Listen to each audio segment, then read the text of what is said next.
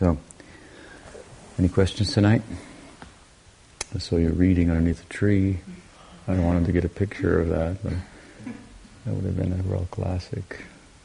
It's like a real sadhu under a tree at Audarya. Could camp out overnight. Yes, question. Um, there's uh, five obstacles in uh, Anishta Bhajana Kriya, and these five obstacles, there's five things that like Laya, Vikshepa, etc. They still uh, uh, are present at the state of Nishta, but they are not uh, obstacles anymore. Could you say something more about these five things and how it, uh, what's the transition uh, from Anishta Bhajana Kriya to Nishta, how it changes, You say they're they're present in nishta or uh, uh, anishta? So they're present and there are, there are obstacles and uh, To attaining the nish- nishta. Nishta, they're still there, but the person is not influenced. Well, yeah, I mean, basically these uh, uh, kind of uh, distraction of the mind, inattentiveness, uh, sleep, laya, vikshepa. Those are two. I can't remember the other three, but these are all really products of our conditioned nature. Hmm, That's uh, at that point in our practice still having some prominence over the practice. Hmm, So you have to understand we're trying to overcome habits formed in youth, as they say, are difficult to uh, to overcome. Change is uh, sounds good, but it doesn't come very easily. And so this is a you know a change over a lifetime, a lifetime since anadi, since time without beginning, that we through in one species or another have been oriented towards um, uh, reading the environment in a particular way, reading the sense objects in a particular way, and so forth, and the human births in particular. Um, and so, to change that, you need something very powerful, and such is the power of bhakti, born as it is in, in sadhu sangha, but. Um, hmm, it takes some time to um, to become the observable prominent influence. It's still the prominent influence in the life of a sadhaka, even when the observable influence um, uh, remains um, one's conditioning. Hmm. And for example, vikshepa means like inattention. Hmm? It's not relative to bhakti necessarily. People are inattentive about all kind of things. Hmm? Right? Uh, to pay attention in, in school, uh, children are mandated, and people, uh, you know, drive off the road and, and so forth. It's a very and the, now in industrial society, there's a lot of distractions as well. So it's not uh, relative to bhakti in a sense. It's just our nature of our conditioning. Hmm? Um, the uh, idea, though, of course, is that bhakti has not manifest sufficiently in our lives to to become the um, observable, prominent influence, and, and that is um, really when taste for bhakti becomes consistent. It's because of lack of taste that, well, we, we interest wanes, goes in another direction. If the taste was there and was driving us, then um, it would be uh, um, uh, observable, I want to say, that bhakti was the prominent influence. Even, however, as I'm describing, when it's not observable, I believe it is fair to say it's still the prominent influence. And it's one that people just can't, having had that influence in their life, to the point of awakening faith hmm, that, that comes in the context of sadhu sangha, which we then follow um, the influence of to associate more concertedly with the same types of people that we got that from, and in the context of that, find a prominent guide. This is the way, and then learn the practices and so forth. Um, uh, this is uh, is the uh, kind of I want to say where you you you go different places with your mind and senses, but when it all comes down to what's important is where you go. Hmm?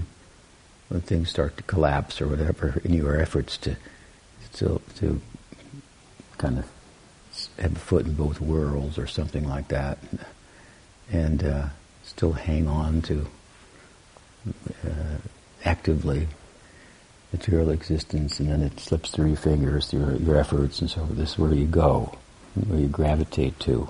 Hmm?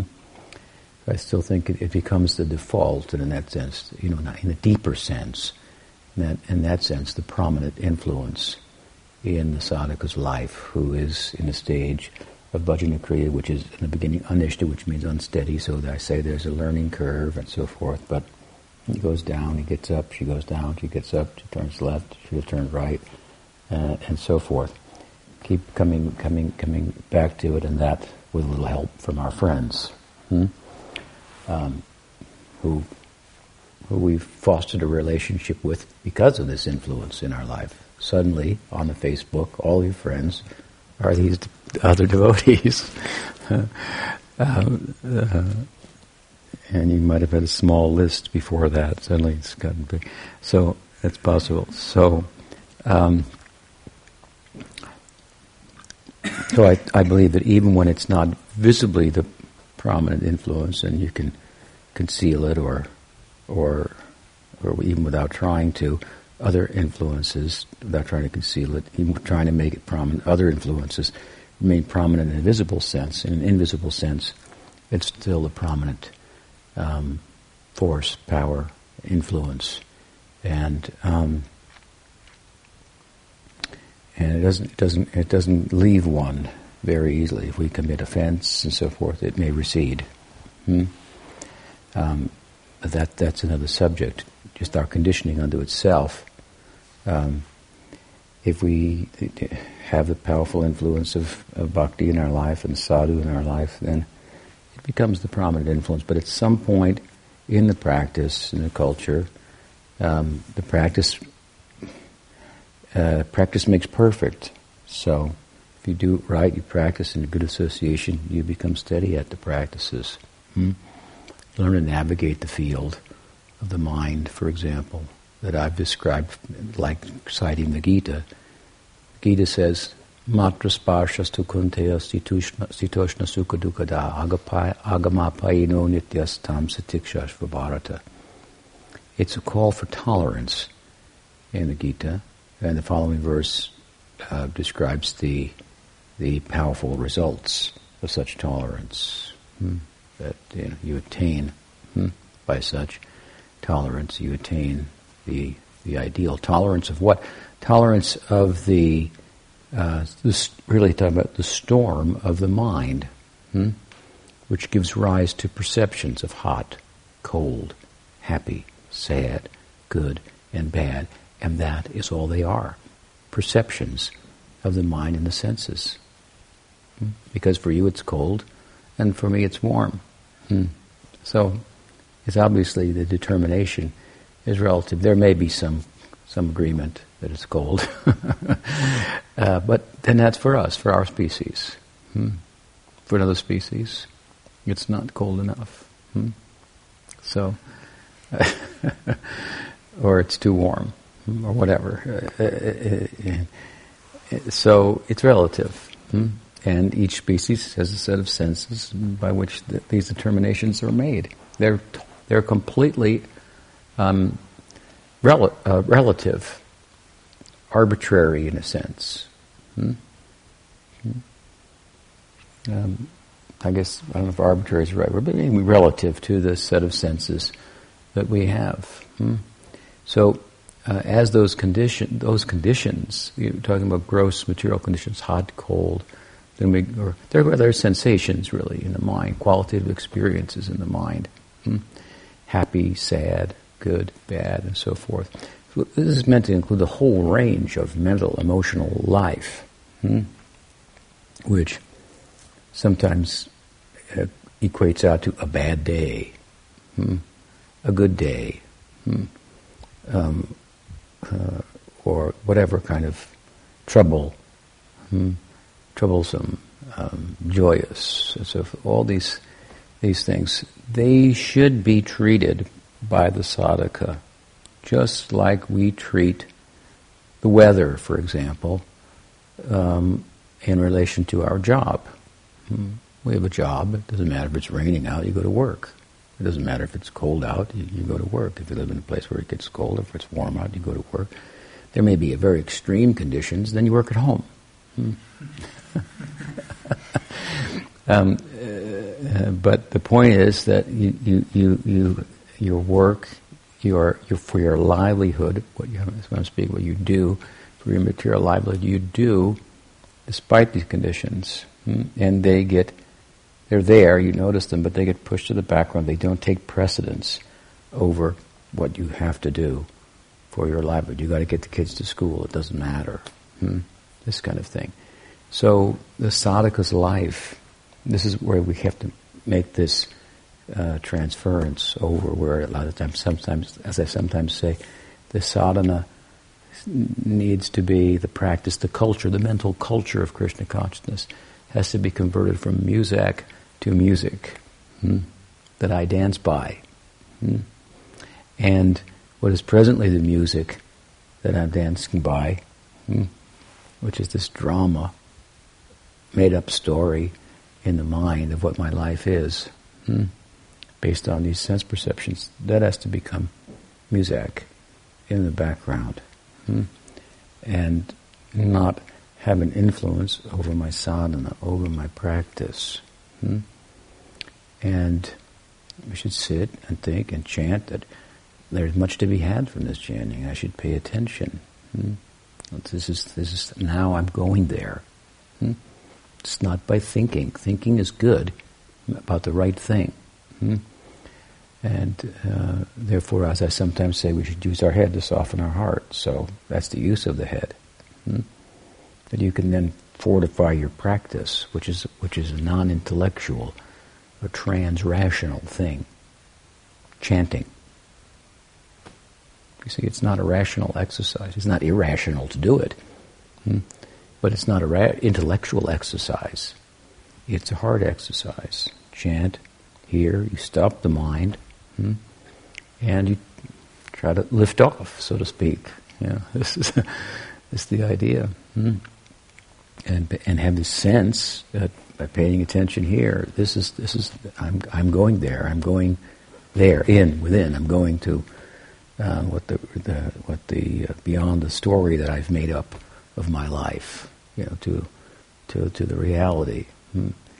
And um, this this the, uh, keep you know, we, we we try to create an environment for ourselves or live in an environment like this, created by our our our guru to uh, help us, make it difficult for us to do, corner us, so to speak, corner the mind, make it difficult to do otherwise. And even in that, the taste comes. It's not reliable.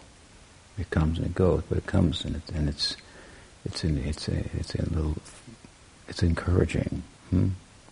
the possibility of being like this, of being like I am, and more, what I am in relation to Krishna and Bhakti. It's a very joyous affair. So, um, inevitably, unless our conditioning is there, it, it takes some precedence, but, but, but we have something very powerful to change that. And you may say, well, as you say, it's very powerful, but it's not working very well. It's short time that you're working at it, really, and the comparison to time without beginning, hmm, that you've been moving in the opposite way. or maybe for a little bit, a couple of lives here and there's some contact, but it's just, it's a beginning. Hmm. We can see it's a beginning because one is still in the stage of anishta. Hmm. If you had re- attained a higher stage in a previous life, you would have quickly gone to that and then started there. And the hard lifting is going to go to the next stage. You're coming in sometimes with just initial faith, hmm, or again, anishta bhajana kriya. So, make sense to yourself. Hmm. This is the idea. And weather the storm of the mind and emotions and uh, the, the senses, the physical body, and so forth, for something worthwhile and meaningful. I mean, you have to suffer. I've said this, made this point before. There's no avoidance. That's the whole life. Material life is to avoid discomfort and to acquire comfort, materially speaking. That's what everybody does. And that's all they do. Hmm? Really. Um, and one just leads to the other. Hmm? You get the one, and then it comes around and turns into the other. Comfort turns into what you thought would be comfort, it was for a little while, ends up turning into discomfort. Hmm? And so it's, it's, a, a circle of, of material existence. Bhakti is otherworldly altogether. It's a different thing. It's not has any concern, doesn't have any concern for comfort and uh, discomfort, only for service. Hmm? So it doesn't matter if it's a little discomforting or a little or material, or if it's comforting any particular service. I'm a servant. That's what I do. So, of course, now we we can't apply ourselves perhaps fully in that. And there are considerations due to our conditioning, but you know, with good guidance, that's all taken into consideration. And an environment is created or suggested. Hmm, that's just a little more than you think you can take. so you just go a little, a little further. Hmm. And then it's fair to say, ouch, you know, and you know, give, make, uh, make aware that you, you're um, uh, uh, feeling the pinch to the point that, you know, it, it, it may, be, may be counterproductive. And then just and, and so on and so forth. But the push has to be there. Push has to be there to do what? To take on some discomfort for Krishna. It's no problem taking on the comfort for Krishna. Hmm? That also comes, I mean, materially speaking, but there's discomfort. Hmm? So you, you have to, yes, this, this is what, it, such a worthwhile thing because you are going to run into discomfort. Tasyaiva heto kabate.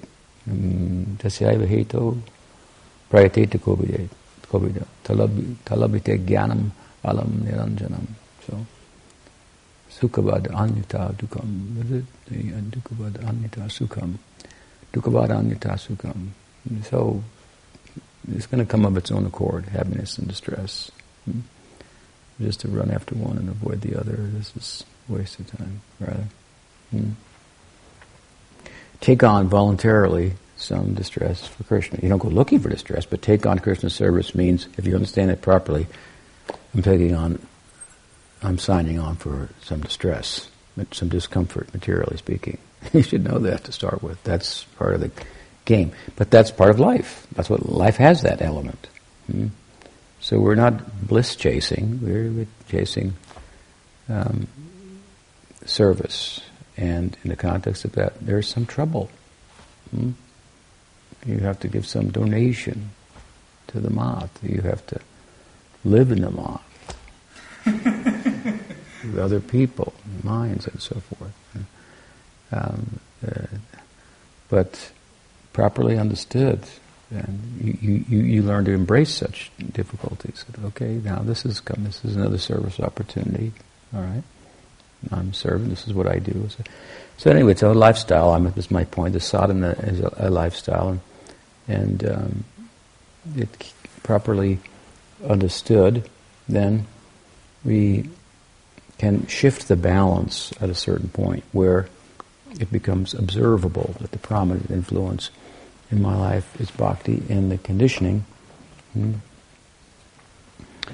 um, is uh, is is uh, less prominent and certain aspects of it, like the ones you're talking about, inattention, uh, falling asleep while chanting or something like that. This goes away as, as attention comes from which then taste will come. And part of attention is, as I say, is attention to what the chanting or bhakti is about, learning the teachings and so forth. Hmm? So there's no like particular one thing that you can do, but properly understood, it's a lifestyle, it's a culture, and the balance will shift at a certain point. And uh, try as you may, hmm, uh, we come to the practice with some baggage. Hmm. And so some people will go ahead more readily than others. It doesn't necessarily mean one is more sincere than another, or it may mean that. That's also possible. Hmm? But it may mean you've brought more more baggage and and you have less sukriti, and so so if you see someone like that, then you, try to help them. Hmm? And you see someone who's progressing more readily, you ask them for help. Not that you become envious of them or something. That won't help. You ask them for help. Hmm? So, good, good, good company, good association, and I think we can be fortified in our practice and cornered, so to speak, mentally and intellectually into um, a life of practice that can turn the tables. And it's just a question of overcoming conditioning that has been in place for a long time. So it, it takes some time. Um, we say it's easy, user friendly, and so forth, and it is, but then that's also in comparison to other paths as as um, but it's a great uh, you know it's a great uh, journey it's a great challenge we couldn't have embarked upon a more mission impossible so to speak uh, you know sign on but it but it is of course it is possible it's impossible for you but it's possible by Krishna's grace hmm. um, to attain such lofty um, um,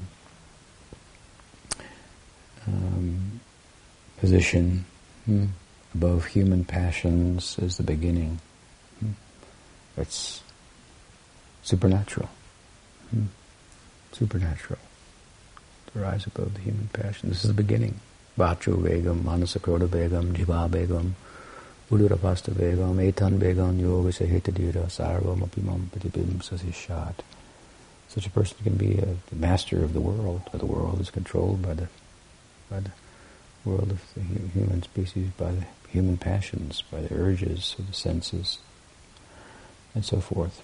And of course, if these are risen above in the context of bhakti, we can expect something else is going on inside too, the, un, un, the invisible, hmm?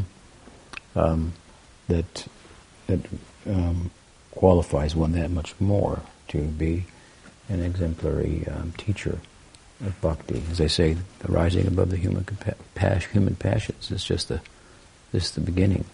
Hmm? So there's no one particular thing that you can do. No silver bullets giving out here, being given out here to put an end to the conditioning. It takes takes time. It it, it takes kind of the understanding that uh, that we're offering tonight and what the texts explain about this, what is the situation, and then, then you know, the courage to do something about it, hmm. To take it on, and, and the realization that that uh, there's no point hiding from it. It's going to come back anyway. It has, to, it has to be done. It has to be dealt with at some point. My eternal existence and, and all this uh, knowledge about it is coming to me now. I should take advantage of it and and um, make make it make a change. Hmm? Does that help? What else? Yes. Um, I've been thinking about um, the idea of self-preservation versus um, surrender, and um, I was just wondering if you could talk a little bit about that, and maybe even your experience of of that and whether I mean it's it's a process I know, but it sounds like it seems like there's sort of a point at which there's a choice to be made between two, you know, the illusion of self-preservation versus the reality of surrender.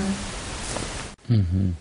Yeah, well, I think that um, the acceptance of Krishna as my maintainer, which is kind of what you're talking about, that is one of the uh, limbs of Sharanagati, what it means to be surrendered.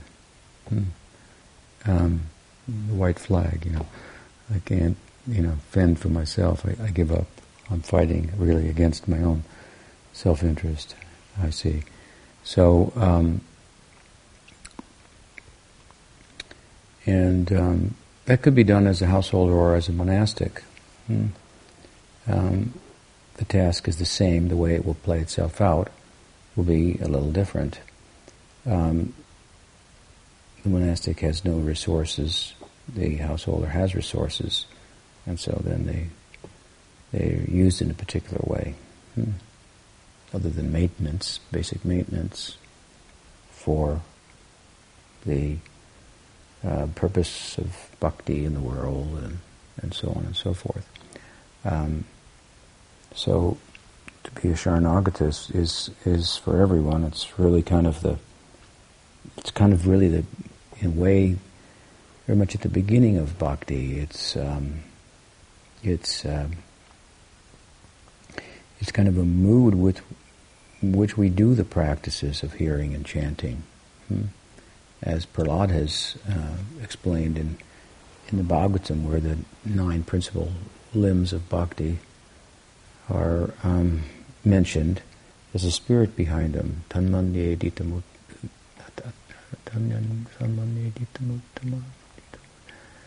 Iti pumsapito Vishnu's bhaktis channa balakshana kriyati bhagavati adha tanmanye dittam uttamam. So, bhakti as opposed to karma yoga. Karma yoga is you have an identity, material identity, in the context of that, you do something and offer the fruits to Krishna. Bhakti is that I give myself to Krishna. Hmm? And in the context of that, I hear and chant about Krishna hmm? and carry out other services for Krishna. Um, so it's directly confronting the false identity. Karma Yoga is kind of working with it. Varnashram is encouraging it. And you're a Brahmin, you have to act like this, and, and so forth.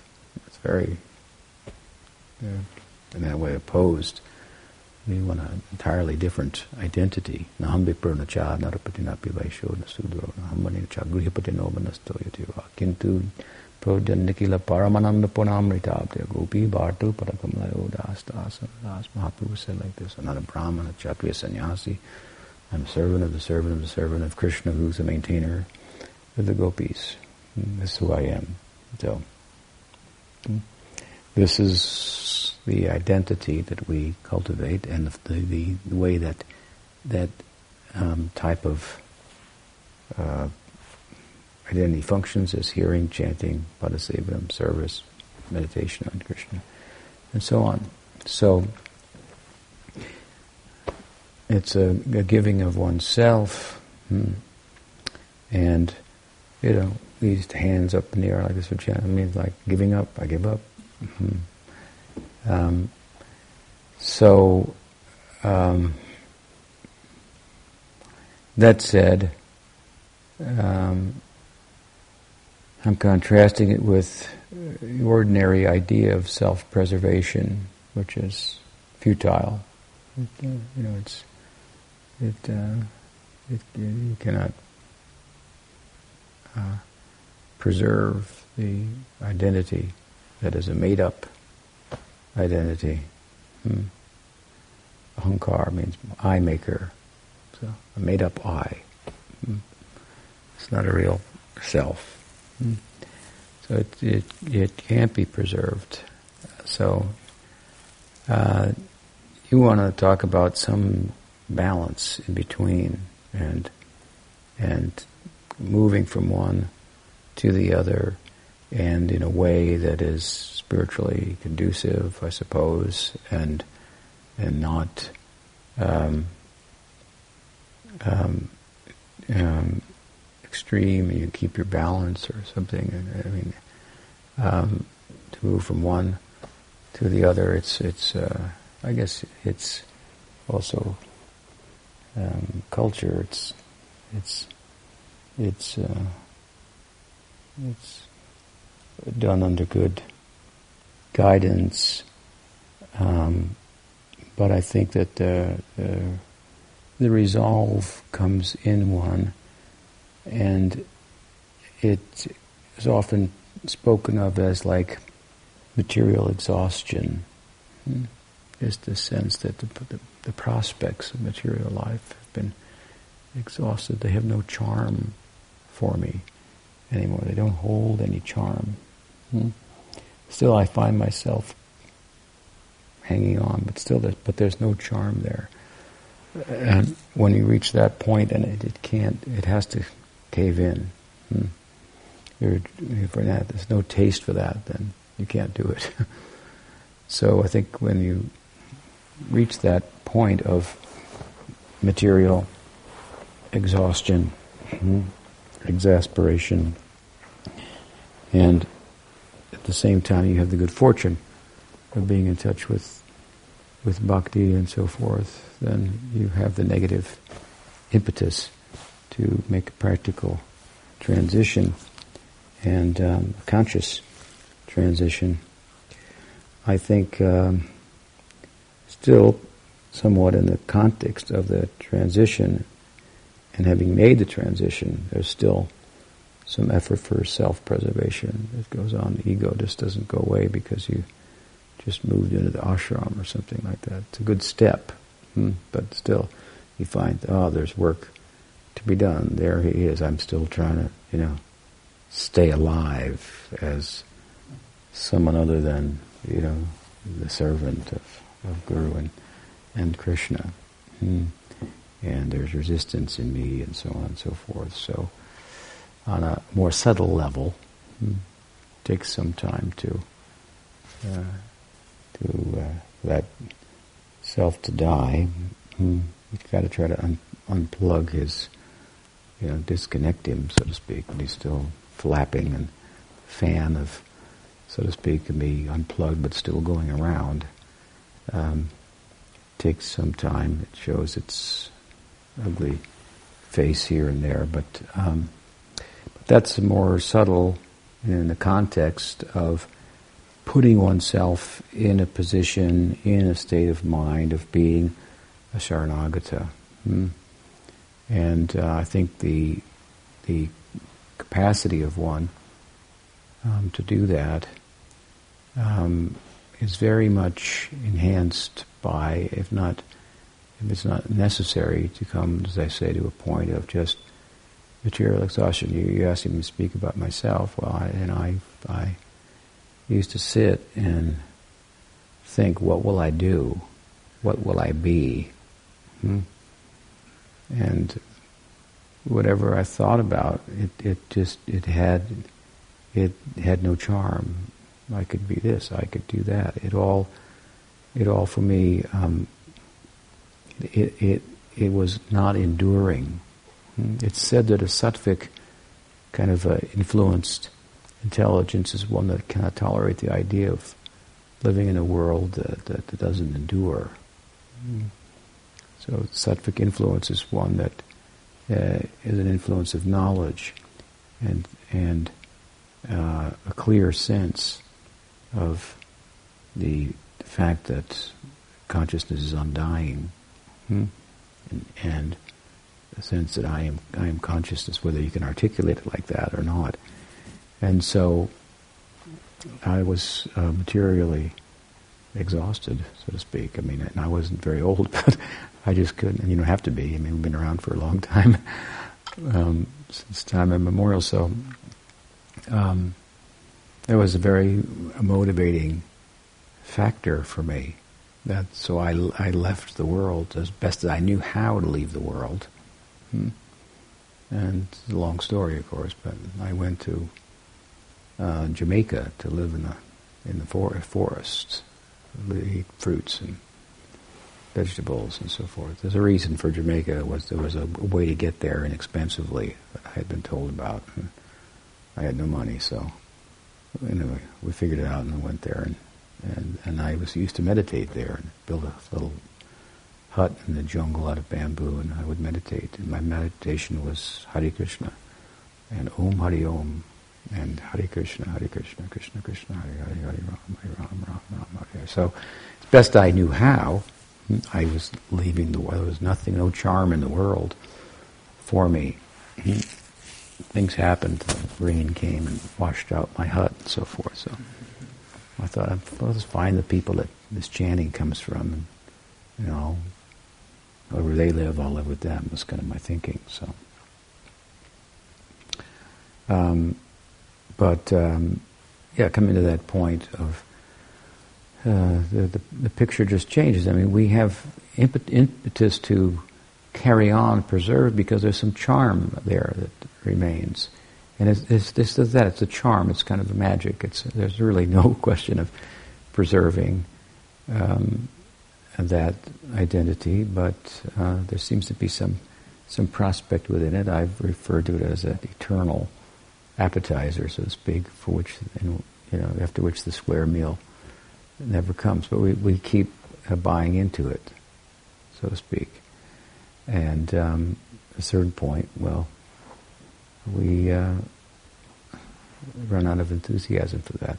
We get some some wisdom, hmm, some kind of cathartic, if you will, wisdom. This is this not. Uh, holds no prospect for me, then we're kind of a um, have the sufficient negative impetus, and if we are fortunate to get good association and bhakti, then then uh, we have the positive impetus to make a change. But um, hmm, that is um,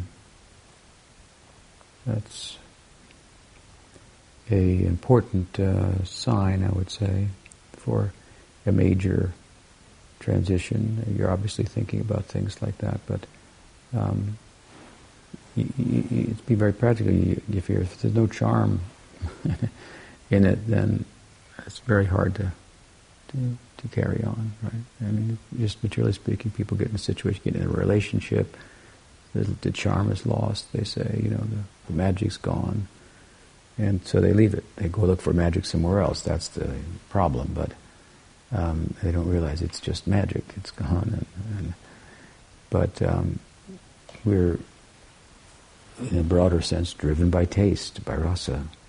As Sri Ramakrishna said, an atheist or a theist, it doesn't matter. We're all after rasa. Hmm? Knowingly or unknowingly, it's a taste. That we're, the taste that we're, we're, we're driven by. Hmm? So when material life starts to lose its charm, if you're fortunate to have, as I said, the influence of bhakti also come into your life, then otherwise the influence of bhakti comes just the worst or still has charm for you, then it's difficult to be a sharanagata. Hmm. Oh some wisdom again. What can how what will I what can, is it you know to preserve material success is like an oxymoron. That will make sense to some people, and so we have no alternative. This is we resign to this kind of life. We couldn't make it in the world, they say, and they're right, but for good reasons. for good reasons. Not that we couldn't have made a show of it and, um, and you know, accomplished or something necessarily, but uh, we had no impetus to do so. And here is an active life. There's much to do and learn, and it's not a lazy person's place here. Hmm. So those are some thoughts. Hmm. Self-preservation as opposed to self-surrender. Something like that. And for self-surrender, there has to be good, good hope, good representation, uh, some visible um, sign. Hmm? We look for a visible sign, people say. Don't look past your guru. There's a sign. Hmm? If I get a sign, then I'll, I'll join. The sadhu is the sign. Very big sign, big billboard. It works. There's life on the other side. It's, there's real firm ground to stand on there. Hmm? It's not just a, just a theory. That's where we should look and see. Ah, there's a sign. Hmm? And then it's in relation to such uh, a saintly person that we we take shelter practically. Hmm? Take good advice, counsel. Hmm. Sridhar used to give the example of, and you've probably heard it before, that people say, there's a common saying that nothing risked, nothing gained. Hmm? No risk, no gain. He used to say that first it will look like everything is risked and there will be no gain. I'll give up all these things and it's just a theory hmm? in a book. Hmm? But if we look closer at the person who's distributing the book, teaching the book, and so forth, we'll think uh, our thinking can change. Hmm? First, we'll think all risk, no gain. Then we'll think if we don't make some risk, there will be no gain. Hmm? So I'll take some risk. Without that, there'll be no gain, which is the. And then he said, then we'll find out in due course there was what really the equation really was was there was no risk, and there was all gain. Hmm? That I had something to risk. That was an illusion. Hmm? I had nothing to resist, right? to to to to to um, um, to risk. Nothing belonged to me. Again, self-preservation. One living being is food for another. Is that what you want to do? Hunters and the hunted, and and you will be hunted as much as you hunt. which you have to do you will be hunted, and you will be hunted down. Hmm. So, you're on death row and talking about self-preservation. It's the kind of the idea that these things sound radical, but they really resonate with certain people. uh, we find ourselves here. Uh,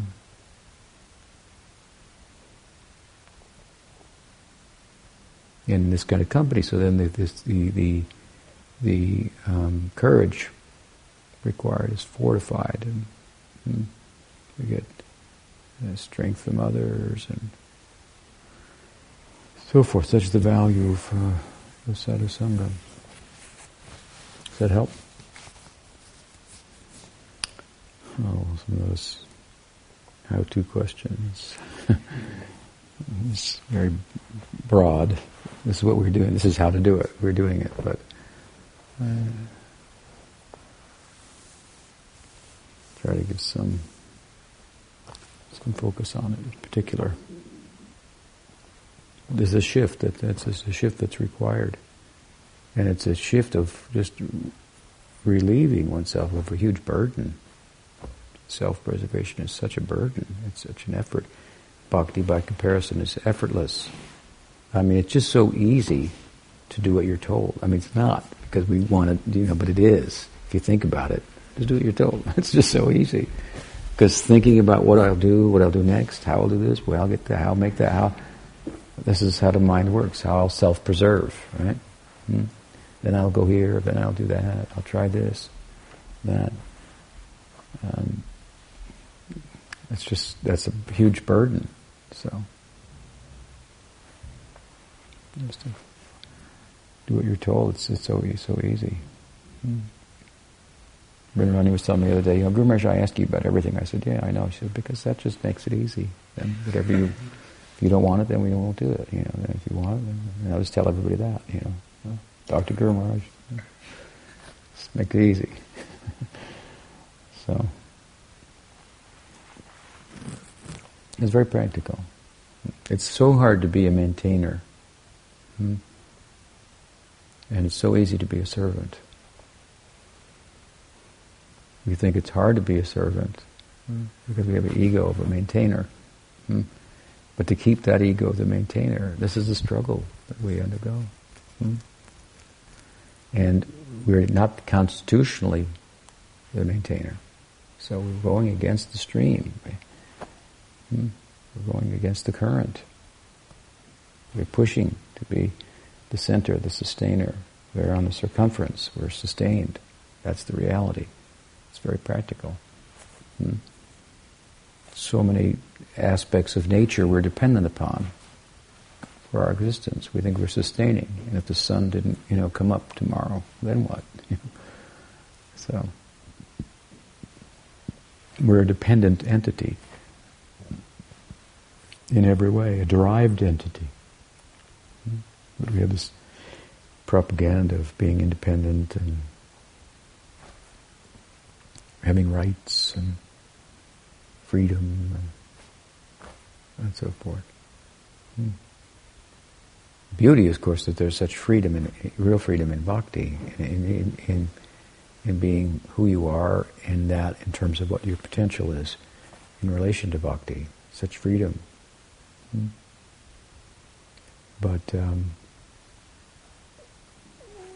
but the only thing that's hard about being what we are and being independent is that we're we're possessed by the ghost of gyan karma and trying to preserve, trying to trying to avoid dis, uh, distress, the gyan side, and trying to get comfort, the karma side. Jiva Goswami, Rupa Goswami describes these two influences like like witches haunting the house of the heart, so to speak. And bhakti doesn't want to come into a haunted house, so to speak. So should come in to get first in to get rid of those those things, gyan, karma, these tendencies. They're both self-preserving tendencies. Hmm? Both pres- preservation by acquisition preservation by by renunciation. Hmm? It's a bigger idea, but it's still a self-preserving idea. Sometimes we call it a self-suicidal idea, and that, that also is, but um, that's still against surrender. so it's still, in a sense, some Purushabhav, I'm in control. Hmm? I don't kill myself. Hmm? I'm in control. Hmm. I mean, we're talking about a spiritual suicide, so to speak. Hmm. Merging the Brahman idea. Hmm. So, the idea itself we find to be non-spiritual. It's an idea that Krishna may let you have. You ask him for it. Okay. And it's a, it's a non-material situation. But, but, but, but what it is, who can say?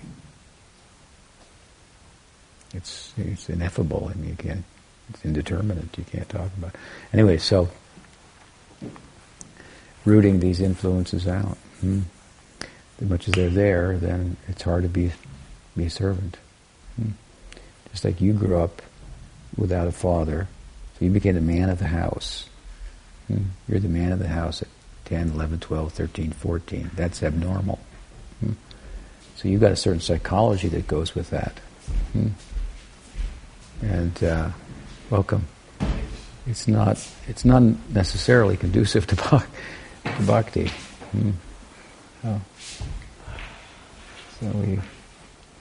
It's a bit self-assertive. Anyway, so yes, we, yes, you had a question. Um, I was watching a documentary about George Harrison the other night, and uh, he was describing his spiritual path. He had everything in the world, and he felt like, oh my God, I can have everything, but I don't want anything, because he didn't have any spiritual guidance. So finally, he found spiritual guidance and harmony and blah blah blah. He he was fine. But then I was thinking. Um, you know, I, every night I go to sleep, I lock the door and turn on the lights because I'm scared, you know. So I don't know what I'm scared of. Because I want to preserve all these things that I think I have. But the most valuable thing I never think about preserving. For example, I never thought that somebody would break into my house and steal my deed. you know, I, ne- I never thought I should, you know, put my DVDs in the bag. Never. So how do we preserve? We have such a valuable treasure, and we don't spend too much time preserving it. Um, you know, our connection to the holy name, our connection to the sangha, to you. Um, how do we spend more time preserving that? Well, that's an interesting point in a sense because we're talking about the um, movement from a self-preservation um, way of conducting oneself to self-surrender. Uh, and we've talked about it from some different angles, but, um, and so let's say, for example, you have your identity, as we've been speaking, arising as it does from the mind and senses, and your goods and bads, and happies and sads, and so forth, and you're, you're uh, striving to preserve that. Um, but the way you're talking about it brings up another point for me, which is I often make and worth making again, that the positive nature of bhakti is such that we can, in effect, be in a self-preservation mode, and um, that will be will constitute self uh, sacrifice or self um, uh, self surrender. Hmm?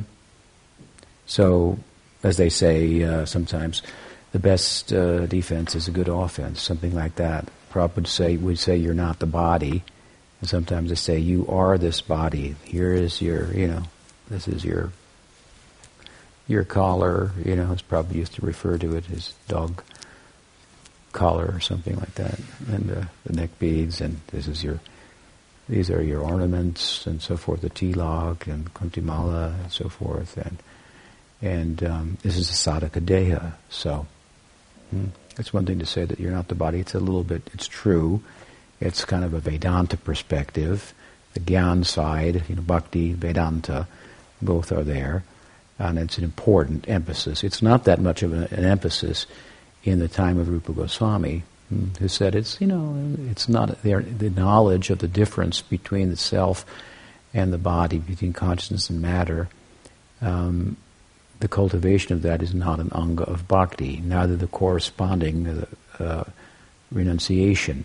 If you have knowledge that you're not the body, then you're going to conduct yourself differently. You're not going to conduct yourself in such a way that constitutes attachment to extensions of the body as they're seen to be that don't endure.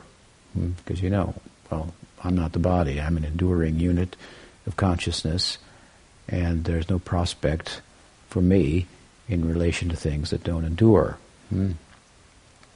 So, uh, the corollary, if you will, then, of knowledge in Gyan Marg is detachment. And detachment is, uh, is an ongoing culture in it's one of the one of the uh, uh, sixfold cultures of the Gyan Marg. Hmm? Um, detachment. In bhakti, we don't advance by detachment. Detachment is a sign of our advancement, but it's not the way of advancing. Hmm? In, in, the Gyan Marg, we, one advances it's thought by detachment, and it's just the opposite in bhakti. We advance by attachment. Hmm? So attachment means sangha, hmm? sadhu sangha. Hmm? In fact, Bhagavatam, Kapiladev teaches his mother, Devahuti, that the same attachment for ordinary things and people, hmm, when transferred to sadhus, that same attachment that becomes the cause of our bondage, when transferred and reposed in sadhus, in relation to sadhus, is cultivated, becomes the cause of our freedom. Hmm? So, so Rupa Goswami says that this bhakti, or excuse me, knowledge and renunciation they are not angas of bhakti. Hmm? He's talking about the knowledge of the difference between the body and the self. It's not something that we cultivate as a practice, which is a practice, if you will, in, in the, in the Gyan Marg. Hmm? Uh, he says they may be a little helpful in the beginning. Hmm? It's something like if you if your car stalls, then in order to start it, the battery, let's say the battery goes dead, in order to start it, you get some persons and you push the car.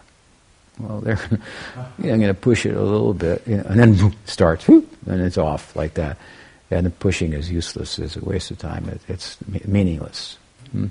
So, or, or, even just the idea of the starter itself needs some battery power, but then once the engine is going, right, produces its own. Uh, right. So a little knowledge of the difference between the body and the self may be a little useful. It's not an anga of bhakti, may be a little useful, but once bhakti kicks in, then then this is a byproduct of that, the full manifestation of that, and the culture is really of something else altogether. Hmm? Um, it's not about, sometimes the devotees ask, how many lives will it take me? You know, to, can I leave, go in this life? Sometimes I answer, Mama Janmani Jan. When you, when, you, when you stop thinking like that, then you, are making progress. Hmm? Mahaprabhu had taste for bhakti. So Mama Janmani Janmanishware Bhavatad Bhakti Rohitakitva. was, was not a concern for him. But still a concern for you, then hmm, your, your, your motivation is something else. Certainly not rag bhakti.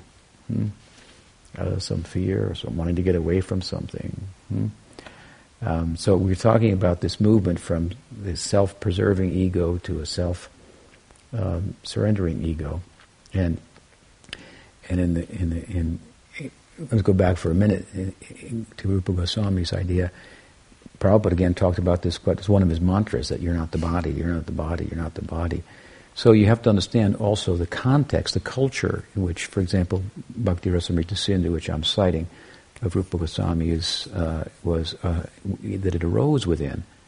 I mean, this was a culture, a society in which that was pretty standard knowledge hmm, that you're not the body. It was like, was not everybody thought like that, but it was like now you have the dominant materialistic, uh, scientific or scientistic, you know, uh, persuasion and thinking that uh, that um, there's no forget, but there's no soul. There's no there's no God, um, and um, I think even in a, in in in it's prominent in society, but in the Vedic society, in the time of Rupa Goswami, it was even more prominent. The idea that you are not the body, you are consciousness, and and so forth. Even in the context of just varnashram or religious life, moksha is still thought, thought to be the goal. There's dharma uh, for artha, religious life, for material econ- economic development, for kama, which leads to dukkha. Hmm? Sukha of a material type, happiness derived from attachment to sense object, dukkha yonaiva is the womb from which suffering is born. So the frustration then from having everything, George, testimony, I have everything and I'm frustrated. This is impetus then for moksha. Mm, so even in the Dharma, the religious life, still the idea was moksha, maybe in the background, because I haven't got the artha yet, so I haven't got the kama yet, but it's there. Hmm? So, we don't live in such a society. Prabhupada's statement, you're not the body, was like the most esoteric thing you could hear. Like, what? You're not the, it's like a mantra. You're not the body. You're not that body. It's like a tattvam, you know, aham brahmasmi, you know, it's like really, yeah, like a Mahavakya, like a, like a great sound, a mantra. Hmm. Now, of course, this idea of what is the nature of consciousness, which has to do with this, obviously, is has become something that's much more of a topic, a hot topic. It's called. It really wasn't a hot topic in 1960, hmm. 1965. It's a hot topic now. Hmm. Interesting topic, and uh, and of course we have much to offer, say, in, in, in, this regard, much to learn also um, from the arguments against the idea. Hmm? They're very sophisticated arguments that um, that that you will not be able to sway people from by saying things like, I say my body, not I body, right? That means I am not my body. That argument not, was worked well on me when I was 20 years old, but it's not going to work very well now in today's society hmm, with the arguments for, for example, for example, consciousness being an emergent property of the brain or something like that, an epiphenomenon of the brain, and many, many, many, hundreds of different materialistic arguments so that seem to be backed by a body of empiric evidence. But really, they're ideas that constitute an interpretation of facts of empiric evidence, um, a, bias, uh, a faith, and, and so forth. Um, that there's equal or better reasoning, I would say better reasoning to the contrary of. But at any, at any rate, in our society, it's not by any means a given that you're not the body, to put it in Prabhupada's terms, that consciousness is different than matter and your consciousness. So there's a little more room for talking about it in the context of um, educating people about bhakti, disseminating bhakti. Hmm? So Prabhupada was certainly justified in in his um, his his emphasis, and we make a similar emphasis in our times with our uh, consideration of thoughts of the time, thought currents, and in different language, and so forth. But that said, back to the point of Rupa Goswami, it's a small point. Hmm? A bigger point is, in a sense, you are the body, hmm? and that body being a new body that you have hmm? through sadhusanga and uh, and uh, the subsequent uh, finding of a guide hmm? in that context and coming under the guidance, receiving the mantra and so forth, we get a sadhaka deha. So this is a different kind of body. Hmm? It's not a materially conditioned body, and it's not a siddha, the, a perfect body. Hmm? It has the capacity to attain some type of perfection. Hmm?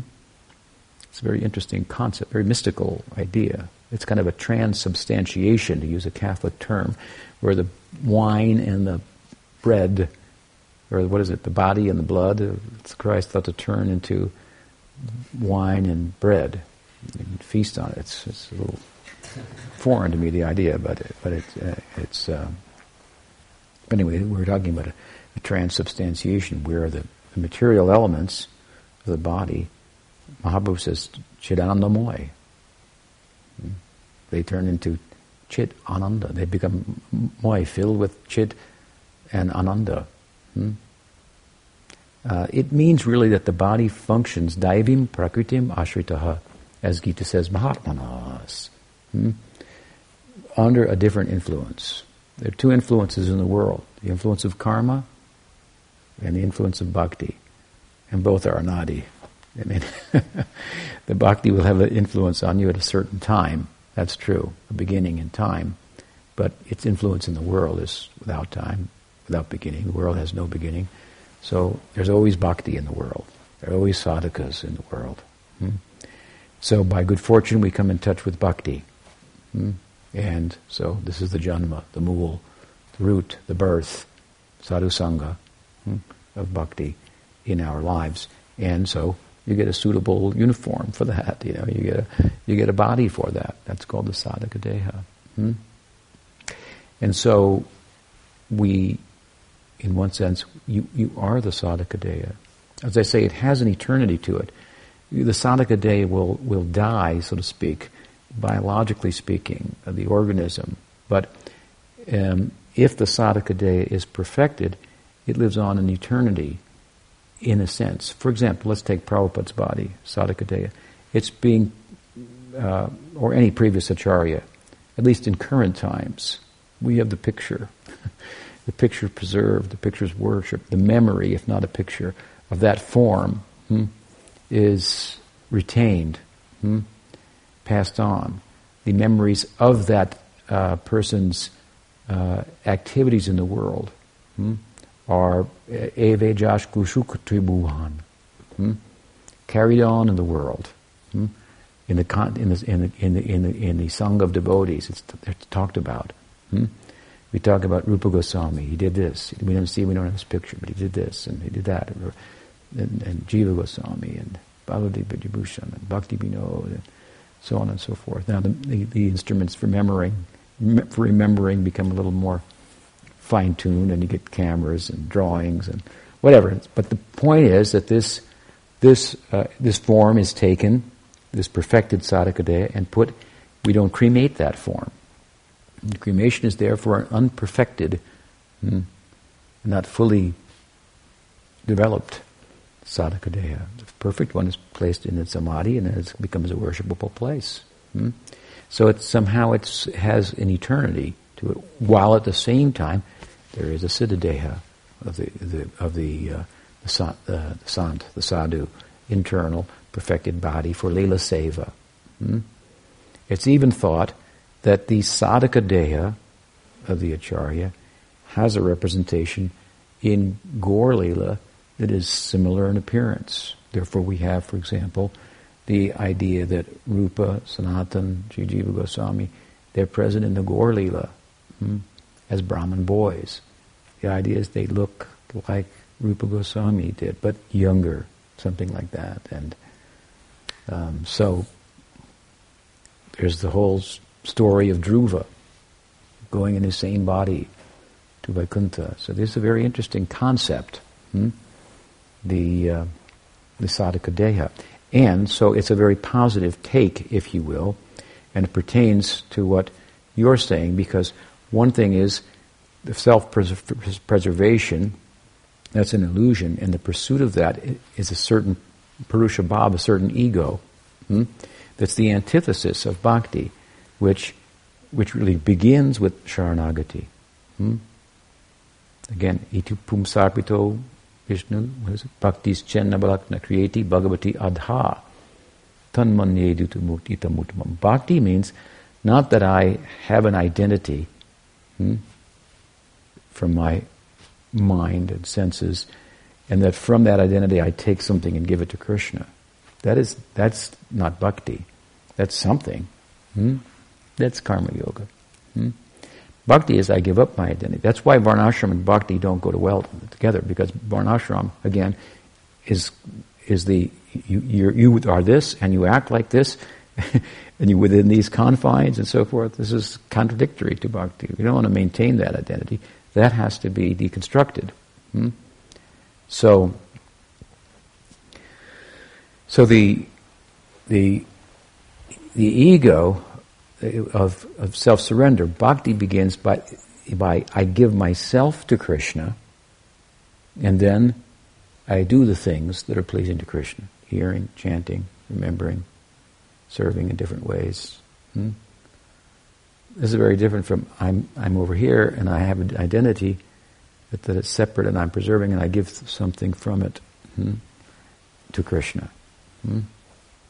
Very, very different ideas.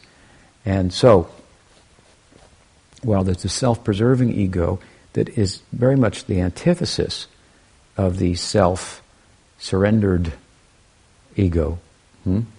It's very difficult, as I was saying earlier, to be a maintainer when we're, you know, we're a derived entity, a dependent entity by nature. That's the struggle. We think the struggle is to serve, but the struggle, is so we have another another bhav, Purusha bhav. Hmm? So to make this transfer, these are like different worlds, right, of conceptions. But the point you're asking about, uh, the comments you made bring to mind the idea that there can be a, this is a way in which bhakti is, is user friendly. There can be a self preserving ego that constitutes self surrender. And that is when we try to preserve, for example, our sadhaka deha. I remember many years ago in the Los Angeles temple, we used to sleep 30, 30 men on the floor, you know, next to one another. And, uh, and we had barrels of clothes that nobody owned any, you got a new one every day, whatever it was. And if you were, you know, renounced and you didn't look, you just pulled something out, you know, put it on and so forth. And then there was the mirror and the tilak and so forth. and um, and um, and at a certain point, I started thinking of how I would look in the look in the mirror to put on the tilak, and I it came in my mind that the gopis they're always putting on the tilak very nicely and decorating themselves and so on and so forth. And as sadhakas, we should look nice, and you know, I should look in the bin and see what I'm going to put on. It's going to fit, and and so forth. I'm representing my guru, and I'm decorating myself as a devotee to go before Krishna. So all of a sudden, all of these ideas of vanity, so to speak, which would be would constitute vanity, have a place within bhakti, and this self-preservation, if you will, this uh, the disposition for that, to take care of the body and so forth uh, you see, we, we, the two tracks of material life are this karma and jnana. That's how they move. Tyag, boga and tyag, boga and tyag. Bhakti is otherworldly. It's not concerned with bog or tyag. If, if, if tyag is necessary for bhakti, fine. If bog is necessary for bhakti, fine. I'm a servant, so it doesn't matter if the service is hard or easy. It doesn't, doesn't matter. My ego is just to please my master hmm, and do his work and if it's uh, hard work, it's going to take a long time. Today, well, that's what it's going to take. You know, so this, this position, how you transcend the very two tracks on which material life runs. These two tracks, Bog and Tyag, have been talked about in the scriptures in terms of paths hmm, that unto themselves, properly understood, lead nowhere.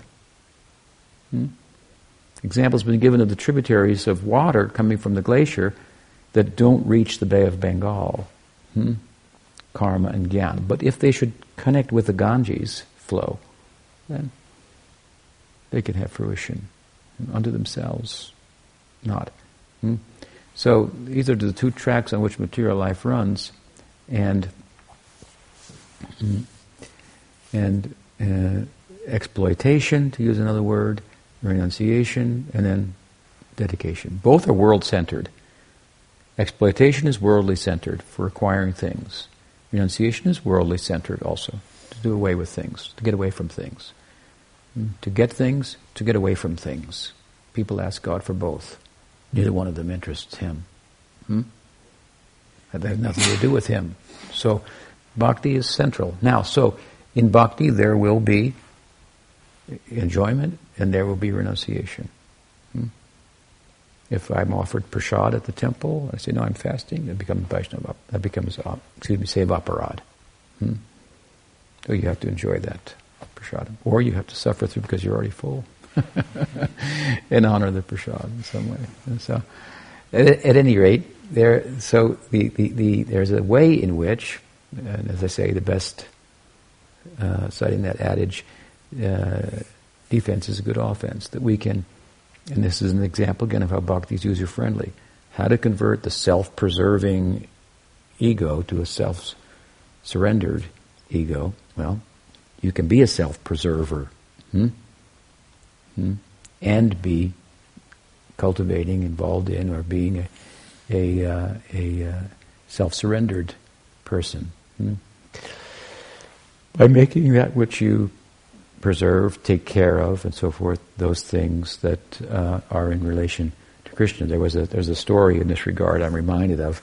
One of my godbrothers um, who was teaching, he was a sannyasi and teaching uh, devotees on one of our traveling book distribution and kirtan parties, and uh, he uh, asked someone, for, he saw, I guess he was giving a class on Bhagavad Gita, and so he saw one person's uh, Bhagavad Gita. And He said, "Give me that Bhagavad Gita." He held it up and he said, "You see this Bhagavad Gita?" And it was like really in bad shape.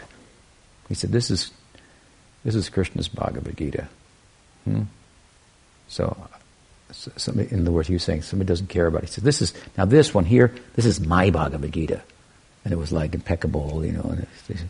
so he was pointing out, of course, it's mine. It's been given to me by Krishna to take care of, to preserve. So I'm very particular about it. I'm so that whole ego, similar idea of self-preservation, taking care of, detail, attention to. So it's very different than than the gyan. The gyanis, you see, they won't. They don't.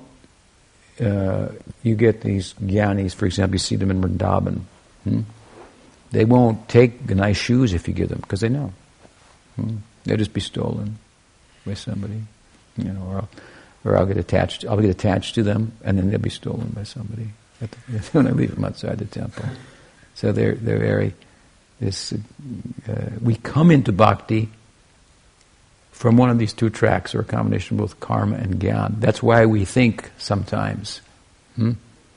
I had a fellow ask me once, years ago, he met me, and he said, Maharaj, I hear you're in California somewhere now? And I said, yes, you know, in such and such a place. He said, oh, and he said, how many devotees are there? I said, there's three.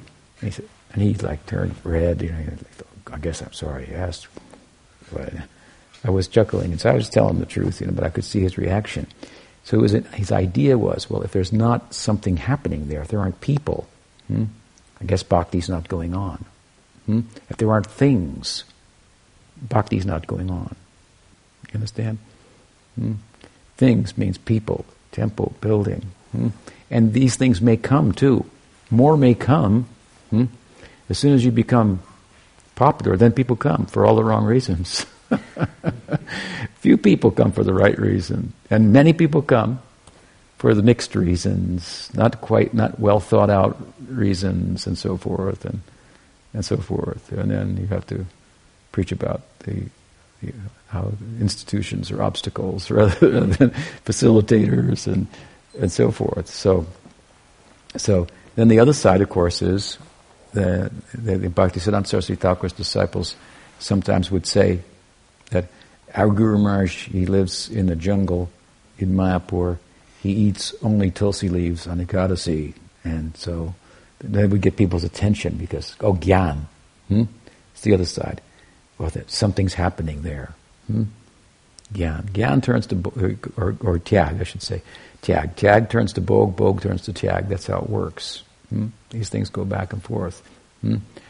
So, bhakti is un, unglamorous in a sense. It's just like serving, and for nothing else than serving. Hmm?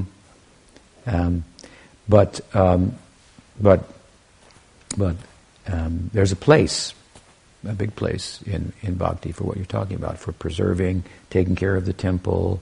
And that's why bhakti is thought sometimes by jnanis to be like hmm, part of an ashram or something like that, religious life. It's okay.